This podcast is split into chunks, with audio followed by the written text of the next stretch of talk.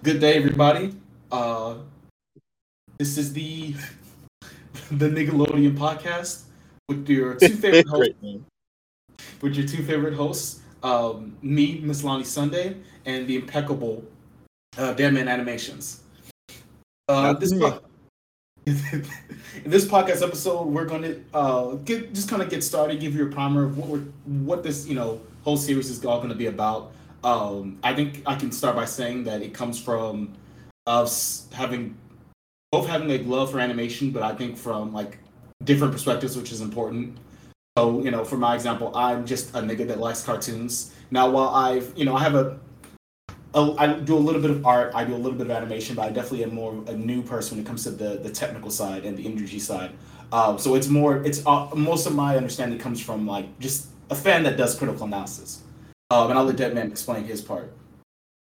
Yeah, no, my perspective is I've been I've been loving animation for a long time. I went to school for mechanical engineering and then I was like, nah, I don't want to do that. So I I went up I eventually went to school for animation and like that's something I've just been studying pretty intensely.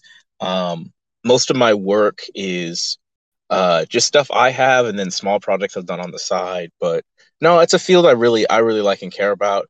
Um, but one thing that kind of defines, I think, both of our perspectives is that like we both come to this um, from our own kind of education and kind of study of just kind of like economic climate and stuff like that. So I feel like that really informs the way we kind of view animation. Um, and while I have like the more technical side and that like I have the animation um, field guide, I think you have it too, Lonnie. Um, yeah, yeah, I did. I did buy it. I have the yeah, yeah the animation Animator's Survival Kit. So like I can gain. I, I you know I'm in the process. I'm ca- trying to catch up, but at at this point I am still mainly a fan. I'm also you know storyteller, so I have like the I understand the writing side of things, how how to make a good story, how to make a million characters, um, because I think that's just as important in animation, right? Like because animation is supposed to just it's supposed to convey something, you know. Right. We I think we both have that that aspect of our creativity. We're both very interested in writing. We're both very interested in storytelling. Um, and yeah, our perspectives inform a lot. I mean, this is the Niggalodeon podcast. We're two black queer folk, and we're very excited to just like talk about mm-hmm. things most people won't talk about.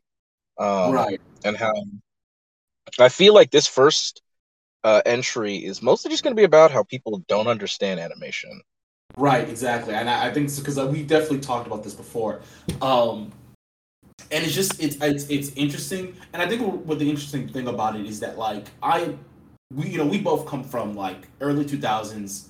You know, both the golden era of animation, in my opinion, at least for for Western animation, and like the kind of onset of like you know at Eastern animation, anime becoming big. So like for me, right, like I'm someone who not just you know it's not just the stories, not just characters, but the the literal way characters move matters to me. So it's like even when I don't know uh, like even though I don't have like you know the technical terms, I don't know necessarily the the uh, all the in, in the complexities. I can kind of like get an understanding of of animation, and then like you know you get interesting stuff. You see how it works. You try to get a better understanding of it, but you know I guess the the the the, the confusion comes when like other people who you assume kind of had the same like sort of like experience watching the same sort of stuff, at least how they talk about it when they open their mouths to talk about animation and what is good and what is bad, or however they feel like they just they they have the credibility to critique, it at best comes in reductive and at worst is just like nonsense. As this is what I've noticed. Yeah, no, it's um because you have your own opinion about. Did my phone come through? I think. I think. Yeah, no, it's, it's good. Yeah, it it it, it, well, it got a little bit and then came back. Okay, I, I put my phone on silent. no, but um, for I think a lot of people, it's like it's twofold. Um, like you mentioned, the golden era of animation. I have my own bias for which era era is really fun for me, but that that era of basically the late '90s, early 2000s, I think had a cultural shift as far as how production was handled, um, and that definitely changed the way that creatives were able to put out their vision. Um, and I think this can be felt across all forms of media. This kind of everything is a remake, everything is a revamped rendition. There's, it's very clear that um, this model of regurgitating like consumer based entertainment versus just art and storytellings is definitely taking kind of a hold. But then the other part of just people misunderstanding animation comes from not knowing the labor that goes in, not knowing the history, not understanding the hierarchies of how the labor is actually distributed, um, both nationally and internationally. And then just in general, I think it's just a lot of people who like animation. Um, they're coming at it as a consumer, someone who's just here to consume the art and get whatever particular thing they're looking for out of the product, but they don't right more in, more in depth. Yeah, the- go ahead. Oh, I was gonna say like the whole thing of coming at it as a consumer is very interesting because it's like, you know, it's yeah obviously it's something that seems obvious like okay yeah they're they're kind of you know you sit down you watch a show you consume it that's consuming it. So like it makes it can make sense from that perspective why you treat it as a product but then you understand that like what that means in like the society right? Like you talk about like this not just comes to animation stuff like food when it comes to things like uh, computers everything that is produced it's produced away but the way we interact with it is so detached so of course people, you know, they don't really care about, you know, where the meats come from. They just want the McDonald's. They don't care about how the minerals get where. They just want their iPhones. And for here, they don't really, you know, it seems like, and I don't know if it's people don't really care or they just don't even think about it when it comes to cartoons or animations. You know, what actually it takes to create that isn't in their mind. They just want the flashing colors, pretty lights, um, and you know, a, a fight scene here and there. They don't, you know, they, they- everything else to them doesn't seem to matter or process then, or at least to them, they probably don't see how it affects their level of enjoyment. And I think that's the thing is like they're there for the enjoyment, and because of that, everything else is sort of secondary if it's even taken into consideration. Yeah, it's it's a very big part of it and just the culture of how we consume animation because every form of consumption has like a kind of culture that goes with it like if you're a football fan and you're a fan of football like they don't normally refer to their like little notion of uh, sports as like a fandom necessarily or if they do it has its own kind of names like if you're a raiders fan you're like the raiders like there's a culture around how you consume um, different forms of uh, media and entertainment and everything like that. But with animation, it's very interesting in that, um, and this is very similar to comic books as well, um, and probably other forms of media. But the idea that a lot of its history is very much controlled by larger.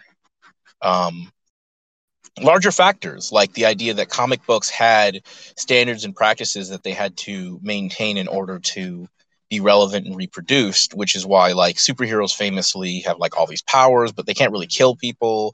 They have these very distinctly kind of nationalist sentiments and other Mhm. things like that. That was actually all You definitely Uh, see that in animation. part as of well. like Hmm? what happened? I was gonna say, like, I feel like that, like, sort of idea, like the standards and practices that kind of, like, what allow, what what was allowed to be shown, and therefore conforming to that specific like sets of of policies. And I feel like there's very a lot of there's a lot of like direct parallel to that in animation as well. Uh, it was probably especially like within the early '80s. Yeah, um animation um and we're mostly talking about western animation. Um other forms of animation have their own kind of histories, but in the West and specifically uh, American animation, a lot of that history is defined by the fact that animation was always a very, uh, basically very time consuming, but also very cheap. And so a lot of early animation used a lot of techniques to lengthen animation by using loop, using different sequences, and that uh, famously early animation didn't really have kind of standards and practices. So it could be um, entertaining for a younger audience, but also could have a sense of humor for older people. And again, they didn't have advanced recording technology the way we do now. So you know you'd have some music maybe a voice or two but everything was kind of washed out you you move further into like the early 1900s into maybe like 1930s and 40s as those techniques improve um, animation becomes more expensive and in turn animation has to turn towards commercials and animation is this Right. thing that is becomes, it becomes more, what is market. products yeah and then this continues this continues we you mentioned the 80s this is when um, toy companies started making their own cartoons to sell toys versus like an animation studio that was uh, primarily either making commercials or trying to make their own little animated shorts or whatever they were trying to make. Um, but by the end of the 80s, moving into the 90s, you had uh, the revival of uh, Disney in the, the kind of turn of the 80s into the 90s, uh, making their animated stuff. Uh, this is around the time, if we go into the 90s, Ted Turner famously um, bought a lot of the Hanna Barbera library and started rerunning a lot of those old animated shows that were on in the 60s and the 70s, um, and as well into the 80s. This is what makes Cartoon Network, and then Nickelodeon would later be made. Um, and you just had this new environment where cartoons could just be on television, um, not as just kind of like a kind of like the oddball in the general kind of TV sphere, but became their own stations where they could just show cartoons Mhm. regularly. Cartoon Network's entire goal was to have like 24 hour cartoons and stuff like that. So with this shift, um, just all that all that history meant that by the time we get to kind of where we are now, like the whole DNA of animation is shaped by being very commercial, selling a product. It's defined by those standards and practices. The fact that a lot of these networks were primarily advertised towards kids because it's not like kids have money, but their parents do, and Right, parents will do anything to make their kids happy. And um, all of this is what make kind of modern animation in the, the US. So And while this is, or go ahead. What I was gonna what I was gonna say is that so like kind of like knowing all that I do want to like uh sort of like kind of I guess like explain what we mean when we say people don't understand animation. So like I give kind of like giving people example like we we say like you know people like especially people who like have these like accounts and these like platforms to talk about cartoons, talk about animations, really don't understand it. What do we what do we mean by that? Like what is the what is it what is it what is an example of someone making a critique that really doesn't actually hold up when you when you know what it takes to make a cartoon, given everything that we just talked about. So sometimes when people talk about animation, um, I think one really good example is people can kind of judge animated shows as being good or bad. Um, there's no real understanding of the production that goes into a show being good or bad. And that a lot of times people who like animation, um, who don't understand it for the most part, don't understand that like network television is not the only form of animation that exists. That there are other forms of animation and so there's a lot of people who just don't um, understand that animation is an entire medium that people use to communicate their ideas. Um, and so like a, i think a common misconception is people i would say especially after like the the 2010s kind of moving forward as a popular culture um, a lot of people just assume that these these newer shows are advancing some kind of like progressive agenda. Yeah, Um, wow, yeah, that that, with, that idea that like the shows are, are too woke, and it's not like the good old days where you know a character, you know, where the character would just do, do the blackface, you know, bring bring those back, bring bring back. yeah and that's the thing. You know, that's there's always been that spirit of bringing new ideas to the screen. Um it's just the fact that like nowadays because these studios exist a certain way animation exists a certain way um marketing makes it so there is this very manipulative way to introduce newer kind of environments with characters whether they be queer or non-white or what have you um but that again if you know animation as its history it's like these are not new things. These have always been a part of the medium. And especially when you move away from like the network stuff and just people who just just make animation because they want to. Um whether they be in music video form whether they be little personal projects that get some attention and not. And that another thing about it um going into the people not understanding this a lot of what we understand as far as animation is about distribution not the animation itself. So you can make an animated work, but if you can't distribute it and have people see it, then people won't know about it. And so, like, you can work really hard on an animation, but if you don't have a way to distribute it, then you don't have a way for people to get their hands on it, that be a part of their lived experience. Then they have a, a reference point. Like, everybody who knows animation in like the US knows what Family Guy is, knows what The Simpsons is, knows what American Dad is, or just those big shows. But it's because they can distribute themselves and be on TV like the majority of the time or late at night, that's the way you know about these shows. They become cultural phenomena because they're on all the time. Right. And that's a that's a really big part that people don't understand. Mm. So moving a little bit, I want to talk about specifically like how people when people critique the animation itself. Uh, I think that's one of the big ones. But I wanted to because like there's one something's been on my mind because I've seen it a lot. You know, and I, I I went from cartoons watching TV all the fucking time. Uh, you know, then I went to YouTube, so I'm watching all these YouTubers talk about stuff, talk about the new cartoons, talk about old cartoons. And one thing that's brought up that I know you've had like an opinion about, but we've never gotten to talk about it was like the CalArts style. And I've noticed this like idea of mm. art, like like one of the things that are critical animation by a lot of you know people is you know, and you could be whether or not it's like a matter of taste. Like you may not like an art style. There are art styles I just don't like and I can't really fuck with. But like the way they talk about it is like they're critiquing the cow CalArt style and they sometimes they'll they'll do this thing where they'll fold the critique of the cow CalArt style into other things like you said like the assumption of these sort of political agendas like there's like there's somehow uh, merged while not really while even the assumption of what a CalArt style even is. And I want to know what your you know take on that whole thing is. What your how since you kind of you know more from that from that end from being actually in it.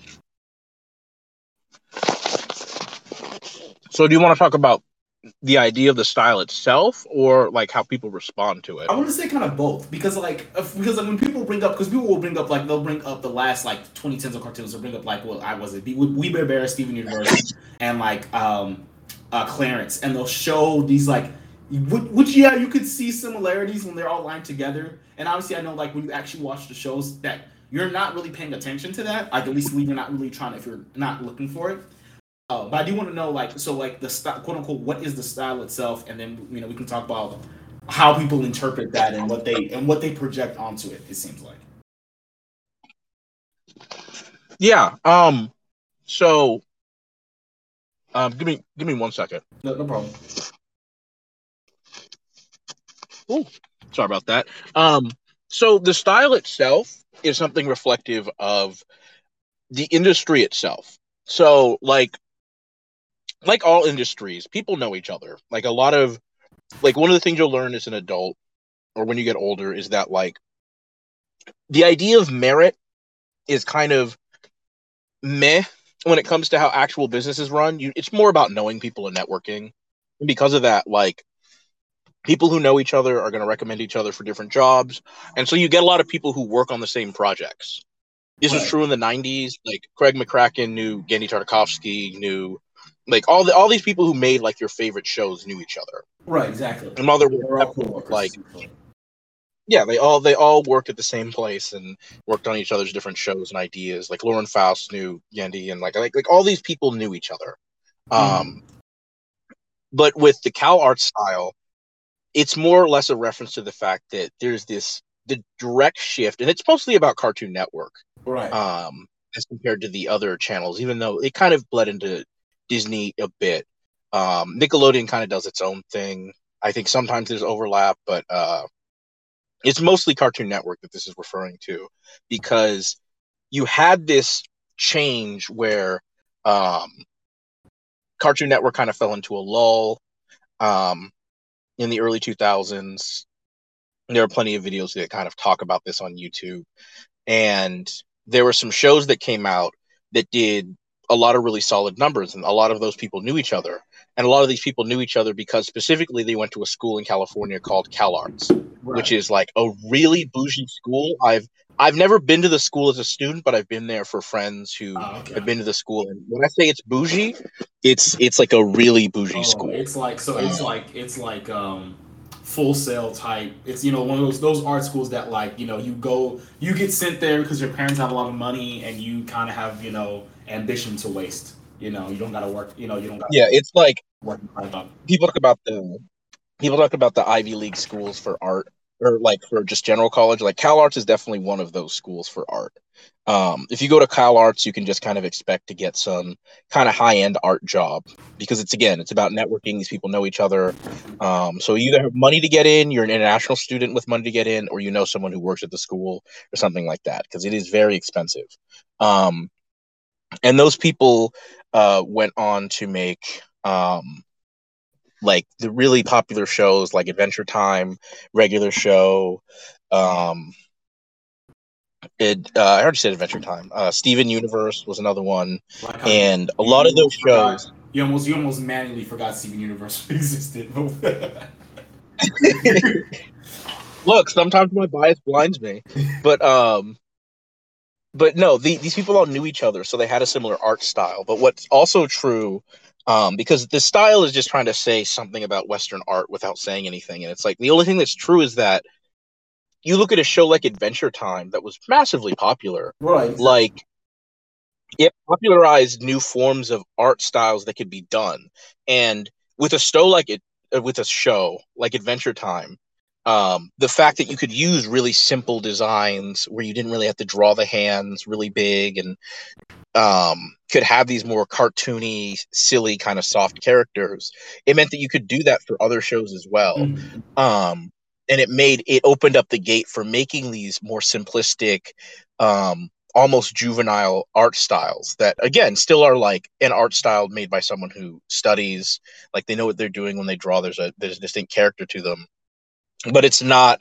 um as a lot of people who i think would critique this style it's not like the bruce timm style where there's a sense of like Right. Realism it's- right. It's um not- it's really yeah. comic booky and it doesn't it doesn't hit the the old 80s hasbro style animation where people are really realistic and whatnot um it goes back to just kind of cartoons being cartoons almost like rubber hose cartoons Mhm. um and that's kind of what people talk about and the fact that there's overlap again these people know each other they probably draw similar art styles they work on each other's projects that's not weird but people the, the general critique when people bring up the cal art styles is just the idea that these cartoons aren't realistic enough for their tastes Right. and that, like- that's what is always weird to me when Um, people say because it's like, yeah, okay, cool. I, I would get the you know you you you grew up on Justice League animated series. You grew up on Batman Beyond. You saw these like you know characters that were essentially just moving comic books who had like you know the detail and design.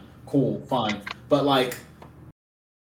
I mean, like you can go, like you can go still. wa- Like, and that's what that that got to me was just that, like, the the critique, the, the critique wasn't. Uh, I don't really care for that sort of art style. It doesn't really appeal to me. I don't really like gravitate towards it. It was that like, well, these shows are of less quality now. Like, and I, like, when I used to hear the art style, uh, what I got from it was the idea that well, because the shapes were simpler, it seemed as if the it was quote unquote cheaper or something. Not cheaper in that it was at, at li- literally less expensive, but cheaper in that like it took less care and less effort and therefore it was less quality. That's what people, at least I see Yeah. critique as, and like, and then like, and, and when you don't, and this is the thing going back to like the, the point, like when you don't know animation, that makes sort of makes sense because like you come like when we understand how we think about art is very, um, like the way modern, the way culture thinks about like like like traditional art is this idea of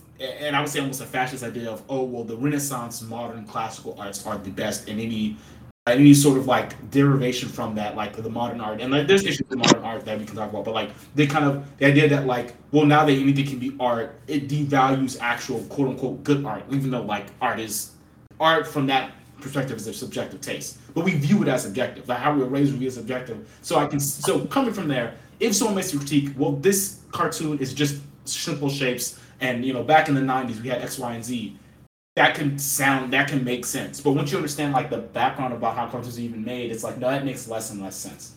Um if it makes sense. Yeah and also um it's really important that like we have to acknowledge that like eastern animation primarily the idea of anime became a popular thing by the by the end of the 90s right. Like it wasn't so much an obscure thing anymore because there was a period of time in the 80s where um, japan korea the philippines and china and i think some other countries but they produced their own animation. They had their own animation for their countries. And um i maybe the philippines i feel like the philippines made their own animation in the 90s but point is um they they would just take shows from like the from that era that were made from these countries and they would like make their own shows from them because they would just translate them differently and that was like a whole practice that happened so it was very similar to the way that like a black blues musician or jazz musician would make a song and then a white person would like claim rights to it and be their song. Um, yeah, and that that was like a thing. And with anime, you know, coming into the country, um, and being better translated, more care put into it, like people were getting more exposure to it, it meant that by the time we get to kind of like now where people have the term CalArt style, people are referring to kind of this cartoon style to this very hyper competent idea of animation where people will go to like the best of the best like oh look at akira. Look at like right. um look at berserk. Look at look at these like look at these like top tier animated projects um, made with a whole studio team that really wants to push the bounds of realism and tell these real stories. Um, even though, again, like we are talking about these countries that don't have an FCC and don't have this like puritanical way of thinking of animation. So they can tell like a story that would be like otherwise a Hollywood story, um, or or just an epic story that like a general audience can consume and especially adults can consume. Where in like America, again, it's based off of being a commercial, being for younger audience. It's it has a different way of making itself, right. and that never comes up. Right, and I think also one thing about like the people who compare, and I've seen this a lot. People will compare Eastern uh, things like video games and animation and character, specifically character design, with like Western ones to show like oh the superiority of the East. And it's like it's weird, and like like when it comes back to people being disconnected to like quote unquote what they consume, like they they care so much about whether or not the animation is good or not. And I think this is like, and we're getting a little bit like because I don't want to I don't want to talk too much about anime here, but it, it, this is important. Is that like I know when like Attack on Titan was coming out, a lot of people were like talking about whether or not the animation was good or not. And it was only till like seven months afterwards where people actually talking about the fact that like the studio that that did the last season of Attack on Titan, Mappa Studios, had people literally go on Twitter talking about they haven't seen their family in three days. Like they've worked three days straight, which is just it's it's that's fucking insane. So it's like the fact that people they care they, they care about the product, they care about the quote unquote end result that matches their taste, but they don't they don't even give like an iota of like how that even how that even comes to happen. And the, a lot of times a lot of the exploitation that comes to get you your you know your dark fantasy great exploration adventure thing. Like they like they don't they don't care about that. So they see they don't they don't they don't see the fact that like well maybe the style changes for like the sake of problem solving. Maybe like there's a reason why the style is like that. And you don't gotta like it but like for their for them it, it, it it's so disconnected. It's it's are you a good artist or a bad artist? Not about not anything else that happens when it comes to like you know dealing with human beings and human beings within society, specifically capitalist ones. So it's just I don't know. It's just it's very interesting. It, it, it comes down to obviously like a lack of critical thinking, but like it's just interesting to see people just like really really they'll they'll, st- they'll you know they'll die on these hills without ever caring about like the, the like any sort of repercussions of it. You know. No, again, people. This goes to like the the main thing we're talking about about people not understanding animation. Um, again, animation is really hard. There's um really hard a really good joke in um Gravity Gravity Falls. Yeah, where there's a whole episode about stop motion, and because the the enemy is in stop motion, and there's like a joke where they see these stop motion things, and they're like, oh my goodness, how did you do that? And they said, we used magic. What, you thought we stuck, sat here and moved them frame by frame? No, that's insane. We never, we couldn't do that. and it's just this joke that like, um, no, animation is a pretty hard discipline to draw frame by frame every little action and bring it's... something to life. I mean, it, it really is a form of magic. Right. Like people who do illusion tricks and like, how do they do that? Like animation is very similar. Mm-hmm. Um, there's a lot of things that go into animation as a as a form of art. And when you see these really epic shows that are made, I mean, you, someone had to make that. Yes. No. And someone had to draw, the other thing too, someone had to draw that like several hundred, if not thousand times. You know, just to get like what like five seconds of a show. Like it, it, that's how like it's just it's it's it's it's hard to even believe something because like, unless you do it wrong, I think like I've never you know as much as I've done is like the little like draw a circle and then draw a draw a ball kind of thing. Even that was hard. But I couldn't think about like, yo, no, these are like characters fighting and like there's different camera angles and there's also the background and like you gotta draw like you know even as a team that this that's all that labor that goes into that You know. Yeah, and again, like it's important to realize. um since we brought up Eastern animation, it's important to understand that like a lot of Eastern animators actually make Western cartoons. Mm. because they're paid less. And this Yeah. goes into like colonialism, understanding just you know that that politics that people try to avoid because oh it makes me uncomfortable. It's like no, that's that affects the animation industry. Right, like that's the thing. It's like, that's- oh, keep that whole It's like- But that's and that's literally how your cartoon is made. Like you can't keep it. You, if you were to keep it out, you would get no cartoon. Yeah. Um, but one one example I do want to make, um, if we're going to keep talking about this issue, because I think it's relevant to this specific idea of um, a more simplistic, kind of cute um, animation style that clearly caters to a younger audience versus this kind of really epic characters have five fingers, deep details, Yeah. um, integration of CGI, like just these epic shows, like the, the word epic used a lot. Um, there's a show called Thundercats Mm, that was one of those Hasbro uh, animated shows, mhm, and it got several different re-releases mhm, yeah. um, that were made from like live action or not live action movies, but um, movies that were made. I made, I think there was a live action movie. I'd have to look it up, but they got remakes. And in the early 2000s like the 2010s, they got a kind of um, Eastern animation style, like really epic version of Thundercats. Um, I think it was called just Thundercats. I don't, I don't know if it had like something like else. something roar. I think because I, remember that coming on. No, no, no. Roar, Roar is the one I was going to talk about Oh, after. okay, yes, that's the new one. No, I remember that the Um, 20 it was like 2011 it came out, and I remember that because I was like, oh, that shit looks like when I saw it, I was like, this shit looks kind of dope. And I remember seeing some of it, but I never caught it. And then like you know, it, it got canceled quite a bit uh, early on. Yeah, and the thing is that show, like, it is the um in a way that people in the West kind of understand. It was very it was very like Avatar. It was a show made in the West with Eastern animators working on it, and it was just good action. The characters were humanoid. They had like these deep narratives that were happening. Um, there's a pretty infamous episode where the characters are going through this forest and they meet like these small little life forms that uh, their entire life cycle is, I think, like a day or something Yeah, like that. that So the main yeah. character, No, that was yeah, the main character meets a character who's like a kid in the beginning, and by the end, he's like an old man, and it's just an interesting episode on just kind of life and philosophy. And it's like, yeah, that's really cool. And the show got canceled, and people were really upset about it. And then more recently, I want to say maybe last year or the year before, um, they released the trailer for the new show they made that was, I think, called Thundercats Roar. Yeah. And it had that, as people like to talk about, Cal Art style, where it's very cute. They have hands, but they're drawn in a very kind of comic booky, like a fun kids comic book style. Um, everything looks squishy and cute.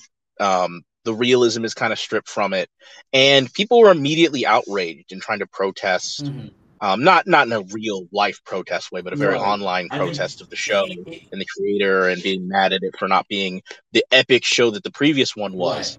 But like for people who haven't seen the show, because I remember when it came out, I was really excited for it. Um, and this goes into people not understanding animation. Like the artist who works on it has a really, really fun understanding of not only comedy that goes back to like uh C.H. Greenblatt, the person who worked on Chowder and uh, Grim Adventures of Billy, or Chowder his is his show, um, but Grim Adventures of Billy and Mandy and like a whole bunch of other comedies from like the early 2000s and stuff. It has that kind of influence comedy style, but then like how they use perspective and spacing Right. and make these really awesome sweeps and turnarounds. It's like this person's really talented, and like the show itself, like it's obviously more comical. It's obviously more just a simple little show, but like it's still Thundercats, Right, and that goes into like the kind of thing of like the other show got canceled because just for what it is, it was expensive. Right. To make a show look like that is And expensive, and if you don't have the money for it, if it's not making toy sales, it's not going to Right. do well. One thing I, I, I like- looked at, I looked into um, way, way back. There's like several years ago about someone asked him, you know, what happened to all the action shows, right? The, the syndicated ones, right? Like, why did we make a show? I think they, oops, not this. And they did make the point that like that because it was expensive, like they started doing less and less of that. Uh, but so by the time the mid two thousands were going in, those were like the last. Like I think that like that specific Thundercats remake was like the last one, and I think I don't know if they had any more. And then they just they switched over to a more comedy style. Um, and that's how you see things like Teen Titans Go and like Thundercats Roar and like other sort of uh, ones that like have way more of a comedic sitcom like sort of like slice of life feel almost like if you could say that. Even if there was like some sort of adventure to it it was like that that sort of direction because it ended up you know costing less. And you know people people want to talk about people will get mad. I think people do also get mad at the wrong thing because they'll be like oh where are my good cartoons? Where are my da da da da? It's like well you know they need money to be made and you could be supporting them but you rather just like ignore the big corporations that control it you know the people you should be. Like if you're going to show your anger about like how your art isn't as good as it used to be there is only one real person to, not real but real entity to blame and that's like the corporations that like control fu- fund and distribute and therefore get the first la- first middle and final say on shit. Unfortunately. Yeah, and um, just to finish what I was saying about Thundercats Roar, just like um, the the like the real epic show that people remember, like it wasn't just expensive; it was also very time consuming. And again, if it's not making toy sales, which is the biggest thing about animation, like it's it's expensive. It has to make its money back. Like it's still like as much as you may like your little like picture moving show, it has to yeah pay its workers. It has to meet a bottom line. It's a product. If it doesn't make that, it's going to get canceled, and that usually happens to those kind of shows. But to like Teen Titans Roar, not only is it less expensive, but it actually does appeal to a younger generation who does have like a reference point to a lot more uh colorful kind of Teen Titans Go style humor. right and I, Um and so like teen like continue continue sorry because i have something to say about that that particular thing but like you continue yeah, again, that show did pretty well, and I think it's getting another season. Oh, it's, I, thought Um, that, I thought that was done.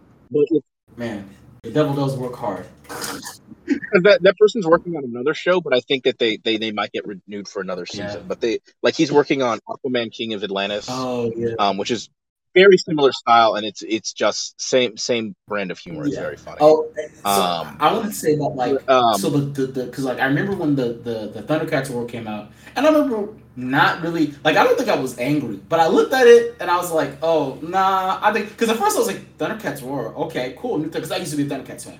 Uh, I used to be a Thundercats fan, I used to be a He-Man fan, and so I'm like, okay, I'm gonna go uh, look at Thundercats Roar. I sees it, uh, and medium like I think I'm gonna pass, and I mean that's what I did. I passed on it, so like you know. I may have missed out on like what it was probably going to be about because it could have been really fun show. Uh, but I think one of the things that like why like Roar got like a lot more ire than it probably deserved was that like its first like appearance was like it like having a, I think a special with Teen Titans Go and like you know like how people like nowadays people have sort of like revisioned about like how, whether or not Teen Titans Go was a good show or bad show or blah blah blah because you see some people who love Teen Titans Go and some people who hate it, and a lot of people who are in the middle. Uh, but like at that time, Teen Titans Go was very much like within online spaces and among a lot of the people who love the cartoons, it was pretty much hated. Like unless were, you were a little kid watching it, which was you know if it was that was what it was for, you were you were ragging on Teen Titans Go. So like when it Thundercats came out, like kind of on the the heels on the back of it, people like uh, like they like like tore into it immediately. Like it didn't really have like a couple. Wasn't even like okay, we saw a couple episodes, we saw the half first season. Then no, immediately they sort of just projected Teen Titans Go ahead on Thundercats Roar, which in hindsight I feel like is, is unfair. Um, but I feel like, and here's where I'm gonna only. This is the la- the only devil's advocate I give. Like Team, the people who carry Teen Titans Go knew that, right? They knew that about it. That's why they would write that shit into the show sometimes. So I would just think if you're gonna partner up with, you know, because I'm pretty sure you know friends in the industry, like you said, work together. That's probably why they did the special. Uh, you probably know Two Times Gold has that too. So I don't know if that was the best. I don't know if they gave themselves the best first impression. Uh, though you know, obviously, it, you know whether or not it was it was deserved. I feel like is, is another question. But I think that's like one of the big things. At least I remember when it was when it first came out, and like what a lot of people were talking about. Yeah, um, I feel like we'll probably have our own episode about Teen Titans as a show and kind of like a media, um, as kind of a media phenomenon. Because like the end point of that discourse is the show Young Justice, and I, I yeah. really do Someone- have an episode about is that so sidetrack. show. Someone But um, to the point of people not understanding. Go ahead. I, I was gonna say it's like someone at work asked me like a Young Justice versus Justice League. I was like Justice League every day of the week. I don't even I don't know what's the question. It was just something a random someone because we were talking about cartoons and they were just like, "Oh no, I like Young Justice more." I was like, "Yeah, Young Justice is definitely a show." Um, but yeah, yeah, that's a way to describe it. No, but uh, to get back to the main uh, question of, or not question, but idea, the statement that like people don't understand animation. Um, just tying all the things up with Thundercat and the Cal art style, like all of these very general complaints about the animation industry and people who make shows. Like again, people work really hard on these shows, and people really don't understand that. Um, animators as like a profession, like it's really nice and lucky if you get to work at a Disney, at a Cartoon Network, at a Nickelodeon on a show that's really popular. Um, but you can't always get that guarantee. Like there's always higher ups above you who just outright may not understand the industry or even your project or what you're doing.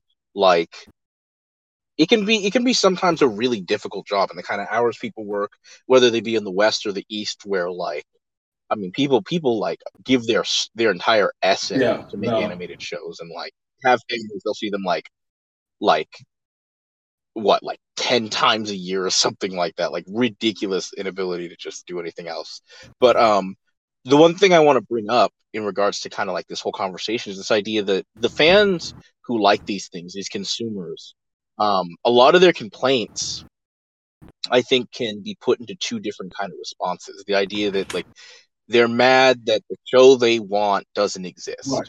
Well, you should make that show then. Literally. You should no, make literally. it. You should you should go through the journey of making the thing you want and see just how difficult it is to make it. And that's the thing, like a uh, really good example, even though this is completely different. There um it's it's well known in the the Warhammer community, the like Warhammer 40K community. There are so many incredible fan animations made by people who just make it because they right. love it and a lot of these people who um you know they want to see their favorite show or version of their favorite show like it doesn't have to be an animation but if you want your thing to be made you should make it yourself like and go on that journey and see just not how difficult it is but just like you know like if you make it you make it it exists and you can't right. complain about it you did the mm-hmm. thing you wanted here and and manifest the thing you want to see but also to the point like a lot of the people who make these complaints um and I understand some of them, but it's just like a lot of the times they're complaining in a kind of vacuum. They're mad that they don't have the thing that already exists when they can always see the thing they want. Yeah. Like yeah. They talk about a show not being like the show they remember, a different show that they remember, but it's like you can always go back and see that show. There are there are entire animated shows that like they just don't exist online. Um and that you'd need a physical copy to watch it. There's a there's a YouTube channel called Rebel Taxi, and every once in a while, him and some other people too. I don't think he's the only person, but they'll talk about just lost animation, lost footage, things that don't exist anymore. There's some of your favorite shows that had like deleted episodes if it got mm-hmm. canceled.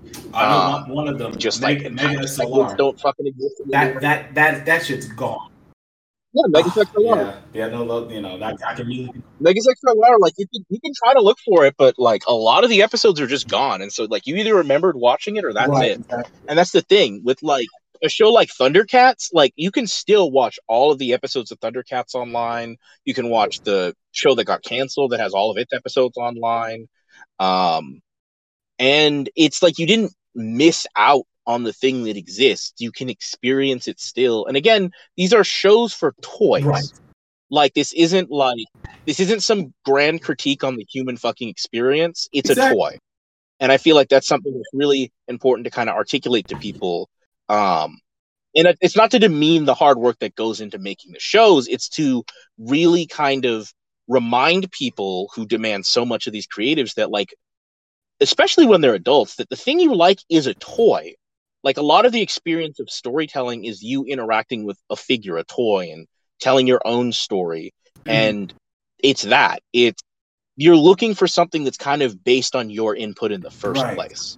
And you're demanding people you don't know to just kind of make the thing you want. Yeah, I, I've, I've there, this what I've noticed is that like a few things from that is that like one people really like the idea of okay go make your own. I one thing I've noticed that like I have a lot of like there are things I like there are things that don't exist that I want, right? Like for example, I want like a show with the main character that is both black and queer that punches shit. I want that. I want that to exist. And you know what? Because that's probably never gonna be a thing on like on like Netflix or like on on on these streaming services or on these or syndicated networks. I'm just gonna fucking make it, and that's what I've been working at doing. And of course, I'm running into the hey, you know, this actually takes work, making the characters, the storyline, writing it down, whether or not how what medium you want it to be, and how to actually learn the techniques for that medium. It's been work, but I'm still working towards it because I'm like, well, you know, when I think about stuff, at least for me as, as a storyteller, it's like I want something that like I haven't seen before. So then I'm gonna put that into existence. But I know for a lot of people,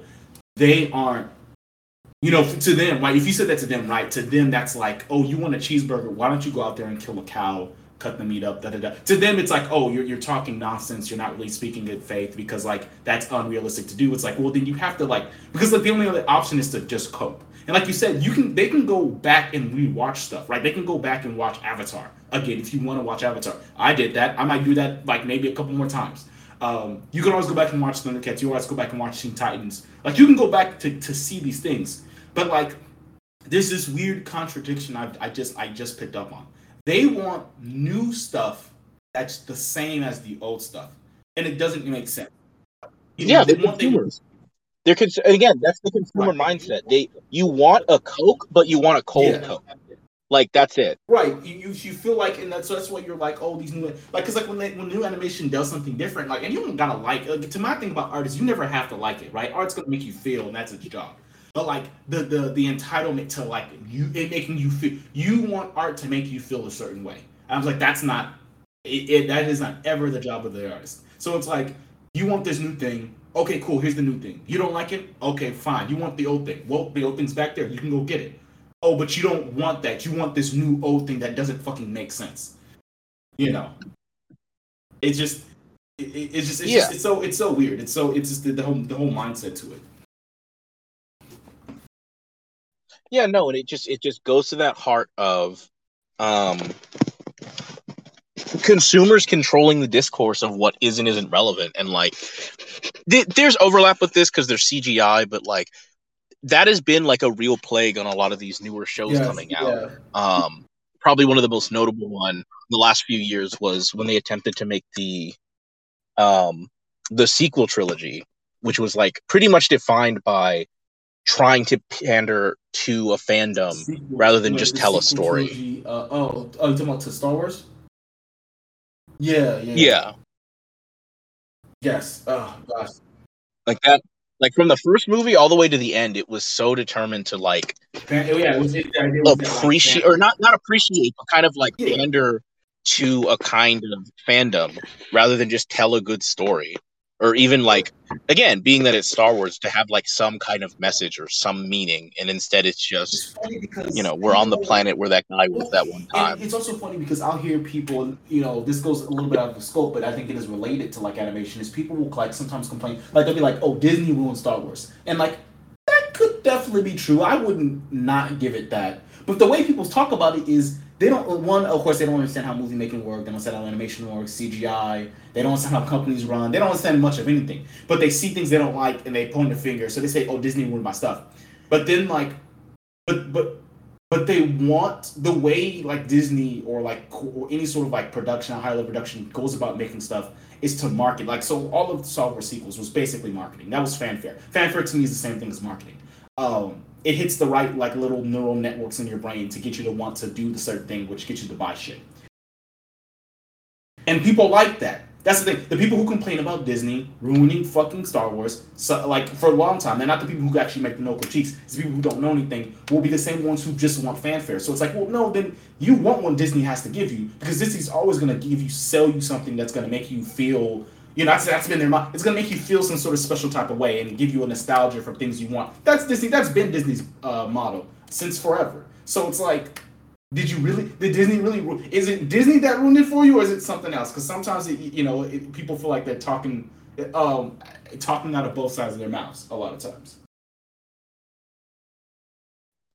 Yeah, no, it's it's definitely that. Um, like again, there a lot of things happened, and I feel like that that's its own episode to talk about. Um, but just when it comes to animation specifically, it's just this idea that like consumers are taught to be just kind of the worst um in that not they're, they're not just being manipulated by the person selling the product in order to get them to always come back and have a, a sense of feeling, but also just to be extremely Yeah. entitled to certain the, things. The fact that they um and also like another another big factor in in that is the idea and prevalence of social media the idea that people can all be online on these platforms um of various different levels of understanding and comprehension and can be um in the ear of like people working on shows who um based on how a lot of these social ne- uh, social media spaces work especially like twitter um, that can affect the production of a show. Like you can be working on a TV show and someone can say something about the show they don't like, and the creator might respond back in a quippy way because you know that's kind of how the platform is. All of a sudden, a bunch of people are responding. It could affect the bottom line of the show. The person may or may not get fired. Like all of these things are now such a massive factor on the animation industry, and it's true of all media, but like in animation, it's it's just like because there's so much work going into it and so many different moving parts. It's like that can very much affect what a show is, how it ends up being, and like these people want to promote their things and their shows, but like that immediate interaction can actually like disrupt the flow of a show, the vision of a show. And um, like a really big example is Hmm. Steven Universe. Like we'll probably have a Yes, whole That's like talk about that when we get to it, but that like shows that are very fan based and fandom kind of written and scripted and kind of organized, they they very quickly become shows that like kind of lose the essence of what they were about and they can become kind of a hot yes, mess. Definitely. Um, Um, little side note. and any, so, like- any animators that are wa- listening to this podcast that are like trying to get new and stuff, delete your social media. I feel like that's like the best, like the best advice can be there is that like don't be on. If you're making a show, you you, might as well just have someone else run it and don't look at, never look at it. Um, at least until after this shit's done. I don't know. I feel like that's like the best, the best solution because I've seen that happen so many times, and it's just like when you're on there, you're not like you probably don't even think about it because you're you're on like you're on social media.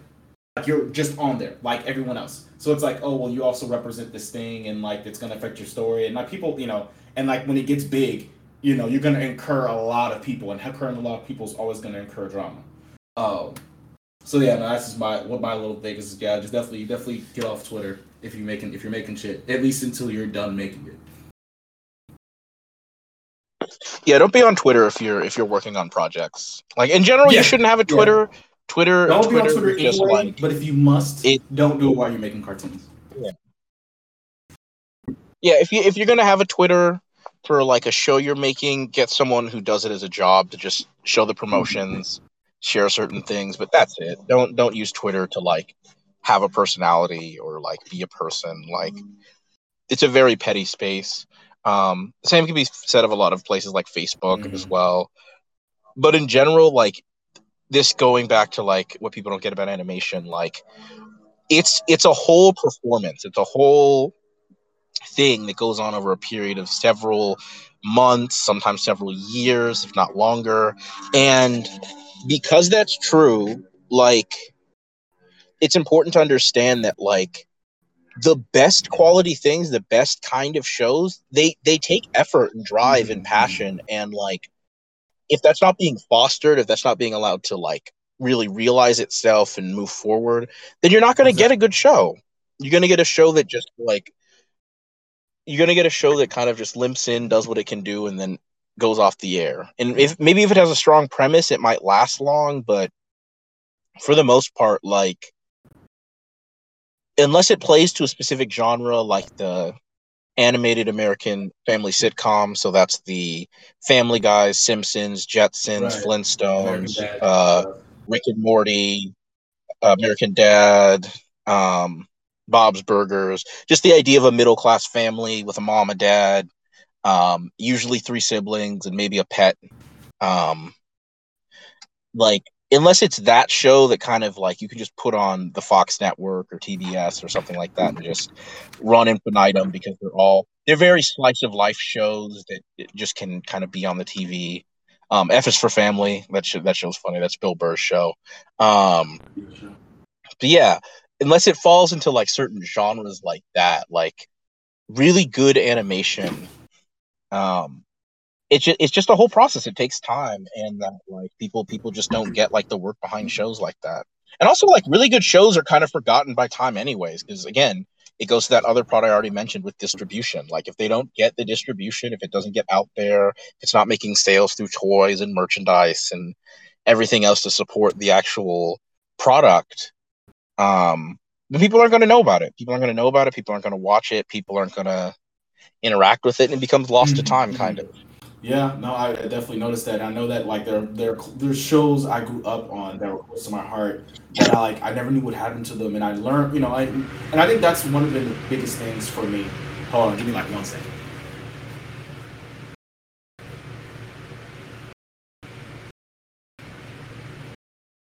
And like the biggest thing for me is that like because I'm like I get into something, I'll get passionate about it, and I get passionate about it, I always look into it. Very so like Gargoyles is one big thing. Where I was just like, whatever happened, I was like, whatever happened to that show? And like just like you said, the loss of time. I look up what happened, and really, um, you know, the, the sort of the, the process, the, this, you know, it's almost like the same story, right? You have these people with these ideas and these stories and these characters, and they're trying to convey something, and they do a really fucking good job at it because like it affects you on such a emotional level. But then like the the reality of animation being a business comes in, um, and that reality is kind of what typically spells the end of the show. Um, I know really a lot of shows that people will claim as one of the really good, so like Hey Arnold, stuff like that, is like they all kind of end up the same unless they get like a proper send off where like they had their their time in the sun and like they did what they came to do in the beginning and end, like you know, for example, Avatar Last Airbender. Um, if they're not, you know, most shows don't get that sort of treatment, no matter how good their quality is, just because like you know that business side always rears its head. Um, so I just it's just something that like I, I you know I basically had to go and learn myself from like just looking into it, actually like we doing research on those sorts of things. Yeah, it's uh, it's one of those things where you have these animated shows where they can be good, but again, if they can't make the returns, they're not gonna they're not gonna be able to finish whatever their ideas are. And sometimes, like, and I don't think this is like any one animator's problem. I think this is a true thing of just creatives trying to find their voice and their vision of what the story the story is while you're making it. Is like if a show doesn't have a definitive ending because it's trying to just go somewhere but not have a conclusion, like you know, like you could be three seasons into your show and get canceled. You can be fucking two seasons into your show and get canceled. Um, for whatever reason. Sometimes not even being about direct finance. It's just they they don't want your show on the air, they get too many complaints. Like a really famous example, um, there was a Canadian show called Clone High. Um, they they got canceled because they had a character in the show. Um, Hey, really short sound a little explanation. It was a TV show in Canada about And so you sound a little far. What happened? Uh, How about now?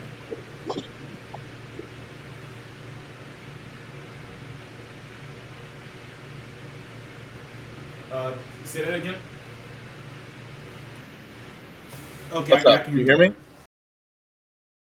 There you go. So can, can Okay. you kind of repeat that a little bit? Um, you said about one show that that did, but I don't think I heard the show. What the show was?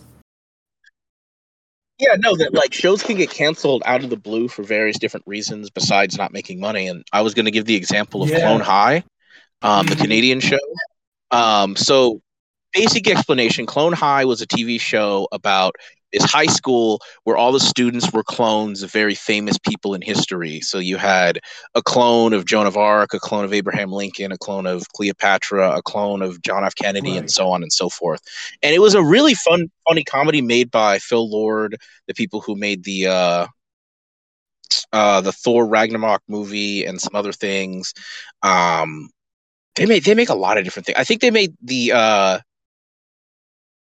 uh, the Mitchells versus the Machines. I think that's them. They made like they've made a lot of really popular uh, uh, shows, but this was this was one of their shows, I believe. Um, and that show got canceled because they had a character on the show uh, who was like a clone of Gandhi, Yes. essentially. Uh, he's- and he's his character because they're all like for the episodes I watch, I always love the Gan- the Gandhi clone. yeah, and um his character like he's just a kid with ADHD and they do a really good job of showing Yeah. his ADHD but um basically like Hindi nationalists um really didn't like that and they had a whole protest against the show enough for the network to kind of budge on it and we're like yeah we have to cancel you and it's like that's not all animated shows but the fact that that can happen like a an entire like another country can see like a character from your show and throw a protest enough to get it canceled. It's like, yeah, that's how unstable yeah, shows can be sometimes. Um, even if they are really and then fun. also certain shows just kind of like Um, end like like certain shows will just like get canceled and end and like there won't be really much explanation for it and you just kind of like I don't know I, I think I think you know there used to be a time where I was upset about that but then it's just like at a certain point in time I'm like yeah this is it's the nature of cartoons but like it doesn't really change the quality of it like yes a proper send off a proper end we would love to have that I think that's like the perfect world but like you know living in this system it's like you know the fact that we got to see these shows were you know good. That, that, to me, that's good. Yeah. The fact that these shows existed in the first place is good. Yeah, and like another example of a, a show getting canceled kind of out of the blue. Um, I mentioned like those animated family sitcoms, The Family Guy's American Dad. One of my favorite in that genre is a show called Moral Orel. It was a Mhm. show on Adult Swim, and um, it's a show where it's it's kind of a it, or no, it is a satire. It's not kind of a satire. It is a satire. But the way it goes about its satire is in the early episodes, it's kind of like the genre where there's an established normal, there's kind of a little premise, it goes too far, it gets out of hand, and then the, the show kind of resets back to its normal. But by the time it gets to its second season, um, the show starts to take on a more consistency driven storytelling where characters have like deeper histories and personhood. And this, take keep in mind, this is like a stop motion show.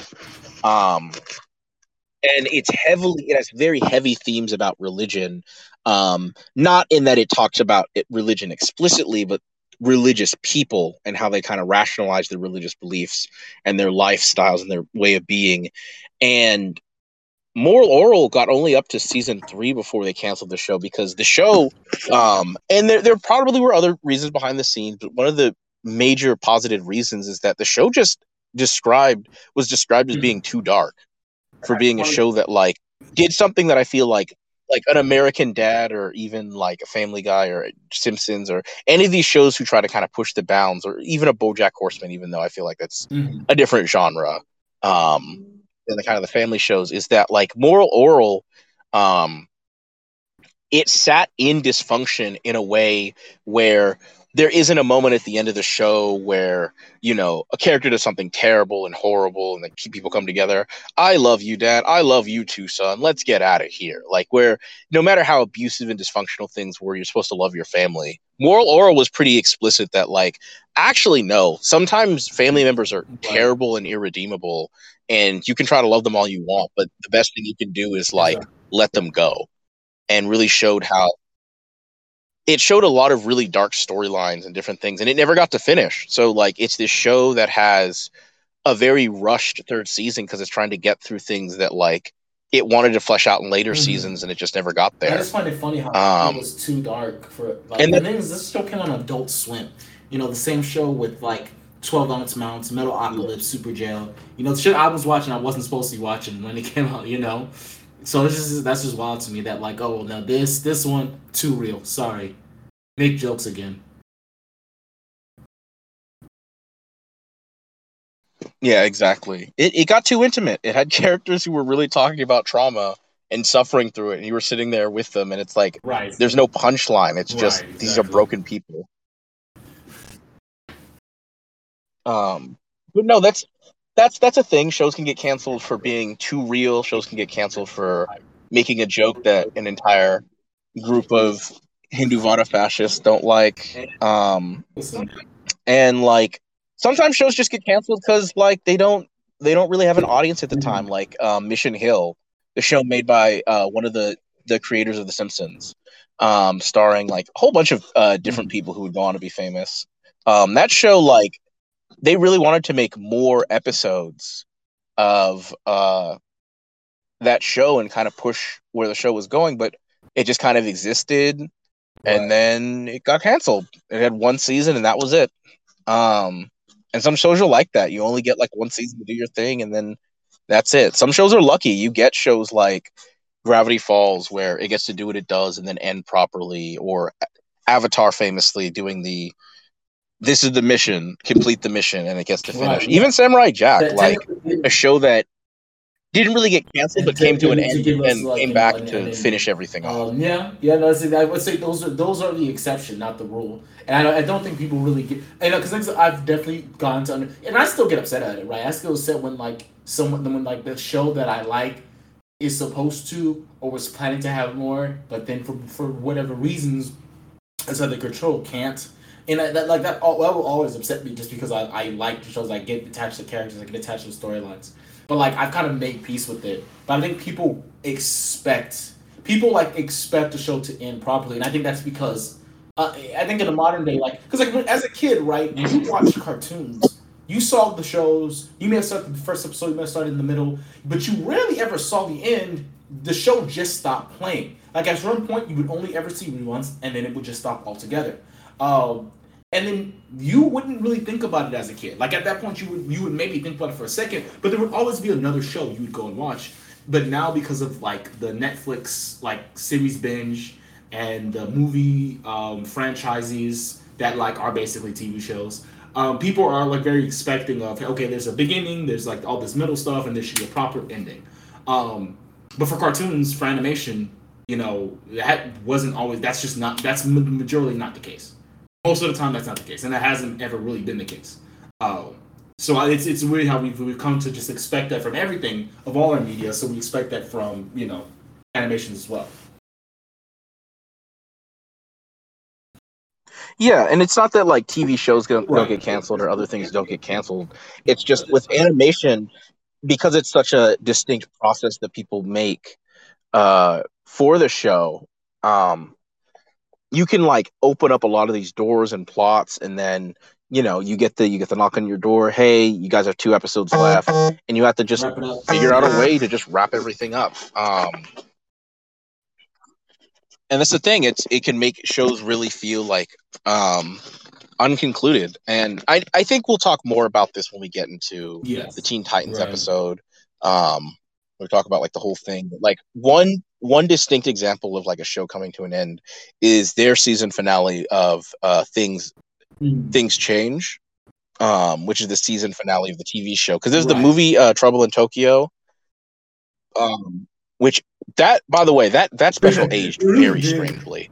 Um but uh but um the the episode things changed is like it's an it's a very melancholy episode in that it's about how things change. They it's about the teen titans coming back from their big conflict with um um what is it? It's the enemy of the doom patrol but i can't remember his name. He's basically a brain in a jar. yeah, he's really smart.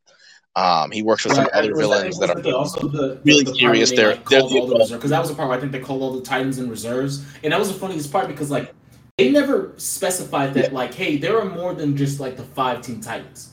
Uh, like you would like they would meet these people and you would like recognize them from other stuff, but like you would also you knew at that point it's like oh they were also Titans but just like not official. Um, and then it came to be the fact that they did at that like the, the end the ending finale like before things changed like what you thought was the what felt like a proper ending was the fact that you saw like Doctor whether it was Doctor Light or some other like villain some like some B tier villain and then like sometimes be like don't worry this time we'll get them with everything like the idea that like you know they only because they didn't have the the the the, the whole group that's kind of why they failed that like the big boss. So this small boss we're gonna throw every single titan that ever existed at him. And I was like that's kind of wild. But it was a kind of a cool little send off and it felt like an ending. And then they had that other episode things change. And then you're like wait a minute what? Yeah. you know Yeah, the, you have this arc that ends the big conflict. They play the Teen Titans theme. They beat all the villains. They freeze them. They stop everybody. Everybody's there who joined the Titans, and it's it's really big. And then ch- things change. They go back to the city where they they live with the Titans Tower and everything. I don't remember the name of the city. And like the mall they like to go to isn't there anymore. It's being under construction, and some of the shops they used to go to aren't there anymore. It's just how like they've been gone long enough that things are like changing.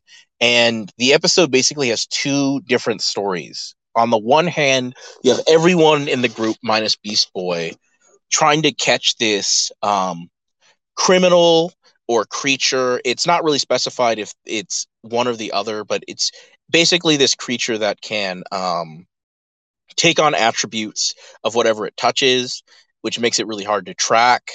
And they're having a really difficult time fighting it and subduing it. So they're just like, we need Beast Boy for this. Beast Boy would be really helpful here. And Beast Boy um, learns that the statue of Terra from an episode when they do the G- Judas Contract episode is gone. And um, he meets a girl that looks just like Terra and is presumably to be Terra. And he's trying to like reconnect with her, but the girl just straight up doesn't remember him or is choosing not to remember him.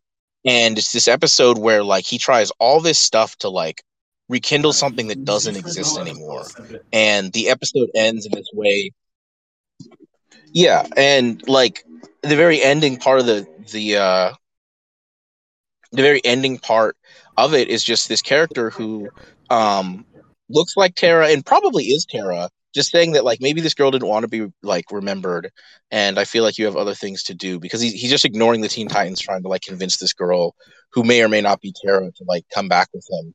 And so it just ends with beast boy just kind of agreeing to this and then the last shot is him running out to go help his friends and then you have the light from the door shining really bright and it flashes and just like it's the end of the episode. And it's very um it's just very much a, a like an episode about Mhm. kind of letting go of the past um, which is really interesting considering what teen titans go is as a tv yeah. show and everything past that. So it's it's very poignant and a fascinating end episode but i remember watching it for the first time and it was very like that's it? Like me as a, me as someone who loved this show just like that's it? But when i go back and watch it now as an older person i'm like no that was a very mature way to send off a show by kind of having it be incomplete but also show that like you let Like, of the past as like the theme of the episode of things you of like now because before I was the same thing where it's like you see the ending and I'm like, oh dang, is it over? Before this is before uh, the uh, things change, and I see things change, and in my mind I'm like, oh, it's still going on. Yay, we get more, and now Terra's back. Da da da da. You know, and I'm on kind of on Beast Boy's side because you know I don't have any sense. oh yeah, Terra should come back, and then like you know we get to the point where it's like, no, it's, this is this is this is the end. Like in this within like like Beast Boy understanding it, but I feel like that was also like for us. Like that was like for us to be like hey you know things are gonna like you you you you're gonna want things to come back. You're gonna want things to be how they are. You're gonna want things to be the same and it's just not gonna happen. And then like that's very you know there's there's some there's some irony about that with how we you know people talk about Teen Titans wanting Teen Titans back saying oh they're gonna redo Teen Titans. And then when we get from from Go to Young Justice and like how like truly that episode is right. You're not getting that back. And that's just how things are. That's how things end up being you know? Yeah no exactly. But again they kind of that episode gets kind of tarnished because like teen titans go exist. Young justice Yeah, yeah, exists. yeah. it's like oh, Um, okay